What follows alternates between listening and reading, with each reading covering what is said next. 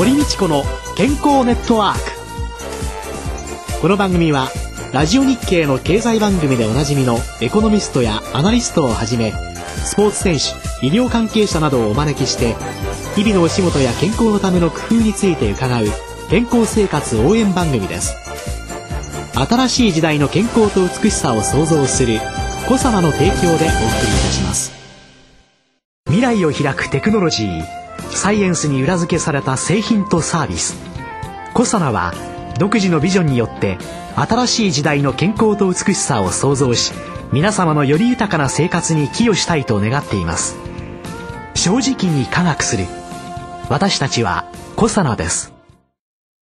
こんにちは。堀道子です。どうかです。今週のゲストいよいよ最終回になってしまいました。ハンドボール日本代表監督坂巻清春さんです、はい先週はトヨタ車体の監督をしていた時に日韓戦の最予選の監督をお引き受けになったという局面のお話を伺いました。その後本当合宿を重ねられまして日本代表今鍛えてる段階なんですがまあ、この夏も門別で合宿なさって、はい、そして先月はヨーロッパ遠征で行かれて、はい。はい、とにかくもうトレーニングは厳しくて選手たちはもう聞きますと真っ青な顔してよく合宿所から出てくるのを見かけるんです。それはあのポリシーとしてはどんなポリシーでなさってるんですか？厳しいって言ってる選手だから弱いんです日本が、はい、それがスタンダードになれば、うん、なっていかないとおかしいレベルですね。私最予選の時に監督になった時に選手にまず問うたのが、うん北京オリンピック出るっていうことはどういうことか分かるかって聞いたんですよ。そしたら選手たちはもう目がつり上がってやらないかんという状況だったんですけど、一枚の DVD 見せたんですね、選手たちに。北京オリンピックに出るっていうことはテレビの画面の中で日本のファンが応援するテレビの前でいっぱい応援してくれる、どんな奴らと戦うか分かるのかっていう DVD 見せたんですよ。はい、2メーター100キロの小背の大男がですね、日本人よりも早く動いて高く飛んで、激しく当たるわけですね。2メーター100キロ。はい。私ですね、ちょっとインターネットでですね、その全日本のですね、選手のですね、リストなんていうのをですね写真でこうやって出して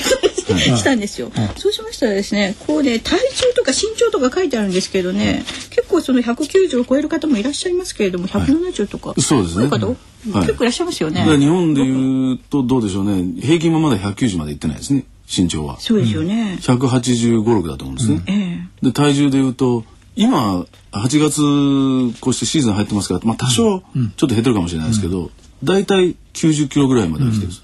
で要は15センチ、体重で10キロぐらいはまだ差があるんですよ、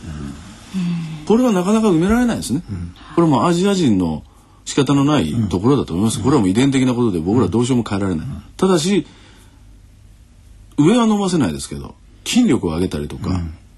体を大きくしてパワーを上げるってことができるわけですね。ですからそれを私が今代表チームでやってるだけの話で、本来であれば各チームでやってきてもらえるのが一番助かるんですよ。代表チームに来れば大会前の何日間か前に集まってチームの意思統一を図って先日はこうだということで統一をして大会に行けばいいよっていう段階にしたいんですよね。でもあえて456月は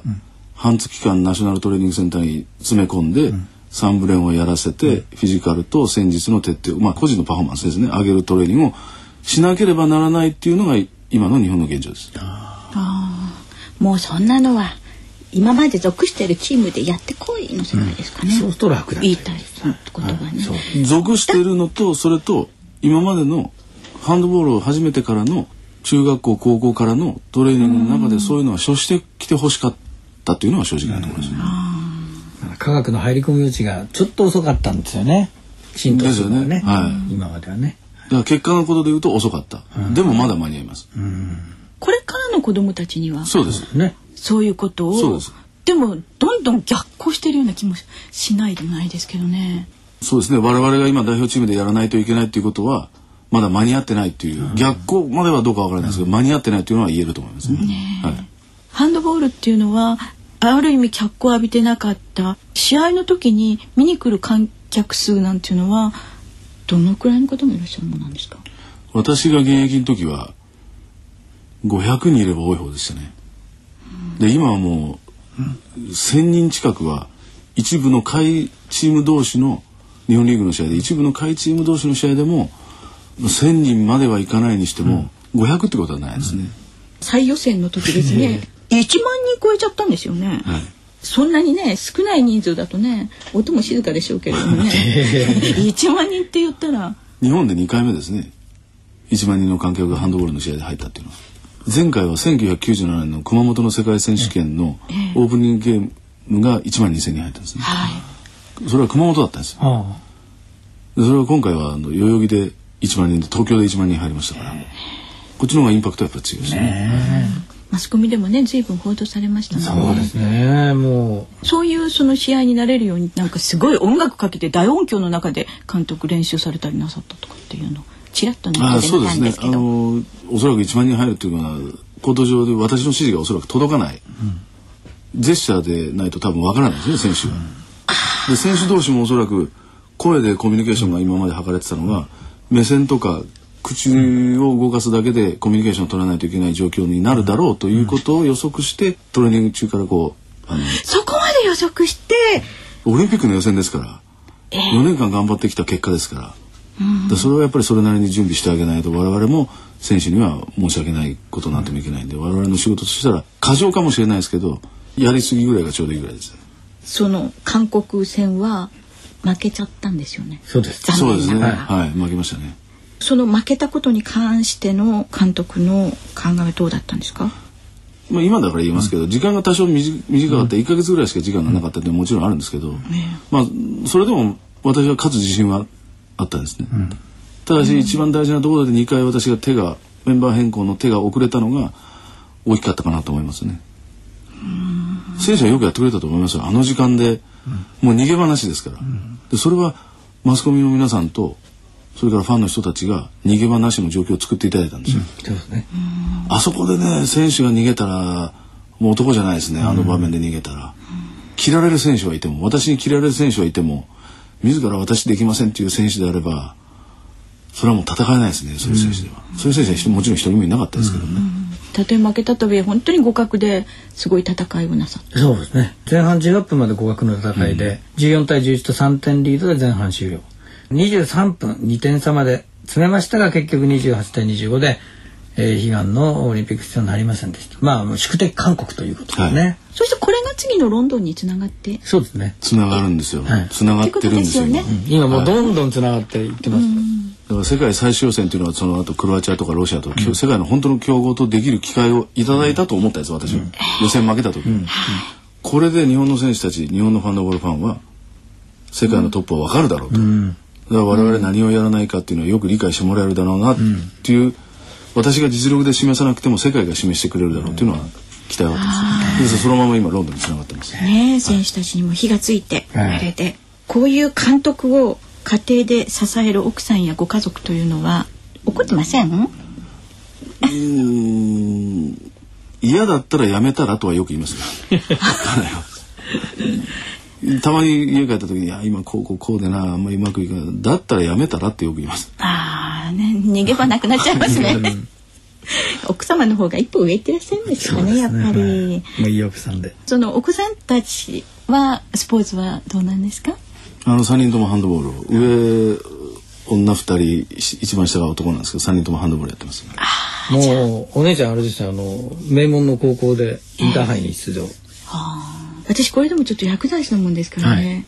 薬剤師にですね、うん、新たな資格っていうのができましてですね、スポーツ薬剤師っていうねあそうですか。私それは。スポーツファーマシーっていうのがですね、昨年いろいろ発表されましてですね、え来年から動き始めるんですけれどもねいわゆるまあドーピングとかというような問題と、まあそれだけじゃなくて今後そのいわゆる栄養的なものもね、まあの栄養士さんなんかとご一緒にやっていきながらね、っていうのでどんどんまあ広がりを見せていくんでしょうけれどもハンドボールの選手たちもドーピングを関係するんでしょうね？もちろんそうです。いや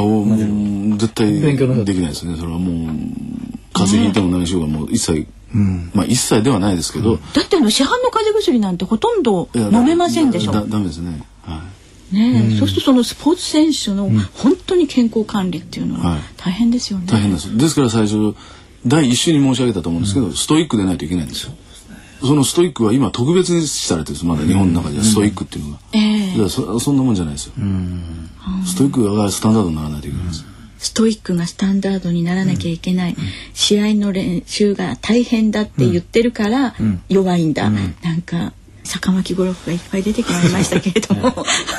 あの最後にですが、はい、あのやはりそのヨーロッパの試合をね監督見てますとそのハーフタイムにこうみんなサプリを取ったり、はい、それぞれこう処方されて、はい、科学の入り込み余地がものすごくありますよね。はい。はい、今そういう点ではまだまだもっとこう変えなきゃいけない部分がたくさんありますよね。二つ問題があると思うんですね。一、うん、つは選手が独立してないということです。ああ一人一人考え方が独立してないということです。うん、もう一つはあまりにもチームとしてまとめてやりすぎるということです。ブンデスリーグのチーム、はい、ハンドボールでいうと世界のトップリーグですね。普段の練習に水は用意されても、うん、サプリメントは選手個々が処方して持ってきます、うん、マイボトルマイドリンク持ってきます、日本の選手は出されたものしか飲まないですチームで水を出されました。じゃあ水しか飲まないです。スポーツドリンク用の粉はどうするんですかって言ったら、いやありませんから飲まない。ありませんから飲まないって言うんです、自分で買ってきて飲むっていうのは、なかなかそこまでは今言ってヨーロッパの選手は自分で処方して持ってきます。自分の体は自分で作るっていう視点？そうですね。そうですよね。プロです。彼らは。食事も同じ。食事も同じです。昔本田技研鈴鹿っていうチームにフランスの世界チャンピオン来ました、うん、彼らは食後にチーズとヨーグルトとフルーツですね、うん、フルーツ、必ず食べるって言うんだよね。プロテインとビタミンとミネラル。そうですね。ですよね、はい、必ず。プレーなんかももう軽くやるわけですね、世界チャンピオンですから、でもそれらは必ず食事を3回の食事の中にあるいは間食としてもそういうものを食べてるって言うんですね。チップスなんか食べないですよチップスってあんまり良くないですかね。まあ一般的なお菓子ですよね。お菓子は食べない。食べないです。そういう意味で日本っていうのはこういつもみんな一緒、うん、うん、みんななんとか、はい、上から与えていただくもの、うん、本当は自己責任でっていうようなことが小さなうちから身につけてですね。本当の遊びの中から体を作り、はいね、栄養を考えて食べるようになるっていうね、はい。はい、ハンドボールという一つの点ではあるんですけれども、そこからまた日本の中での今の問題点っていうのがそれがみんな共通してますよね。はい、共通すると思いますね。ね、結局最後教育に戻っていっちゃうというね、うん、ことなんでしょうか。4週にわたってハンドボール日本代表坂巻清春監督にお話を伺いました。どうもありがとうございました。どうもありがとうございました。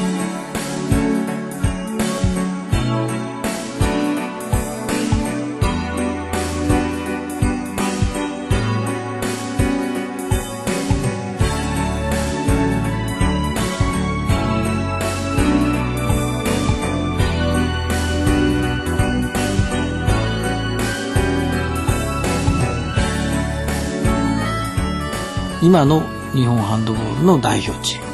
とい。うのはかなり科学が入り込んでトレーニングしているというような話はずっと坂上監督のお話から推測できる。体を作るってどういうことなんだろうっていうね、うん、日本の食事ってなんとなくお腹が満たされればいい。美味しければいい、うん、あるいは本当にカロリーが足りてればいい、うん、でも坂本監督の話をずっと伺って子どもの時からの体の動かし方それから食事いわゆる栄養素体を作るために食べるということというのがねじわじわとねえこのままで日本いいのっていうようなねそんな思いがね迫ってくる気がしましたね。で食事一つずつの内容を見ていても確かにそれは楽しみでもあるわけですからね。どんな人とどんな風に食べるのかそれによって消化も力も全然違ってくる。でも今日はちょっとこの栄養素が足りなかったっていうのを補うことも必要だと思うしそれからああいうスポーツ関係の中でね栄養士さんなり何なりがあるいはこれからスポーツ薬剤師の出番かもしれないというふうにねすごく思ったのはこの人は何が足りてないの？この人の体にはどんな栄養素が必要なの？今日の栄養の中からどんなものが次に加わったらいいのかっていうようなのをね個のとしての視点っていうのをねもっと持っていかなきゃいけないっていうふうに思ったしそれからお一人一人の生活の中がねお腹さえ満たされればいいというねことではなくって自分が生き生活をしていくっていう体を作るということに対してのね食事とスポーツ。っていうのをね今回ほどねじわっと考えさせられたね、ねことはなかったように思います。今月のゲストは坂巻清春さんでした。お相手は堀道子と私宇野和夫でした。それではまた来週ごきげんよう。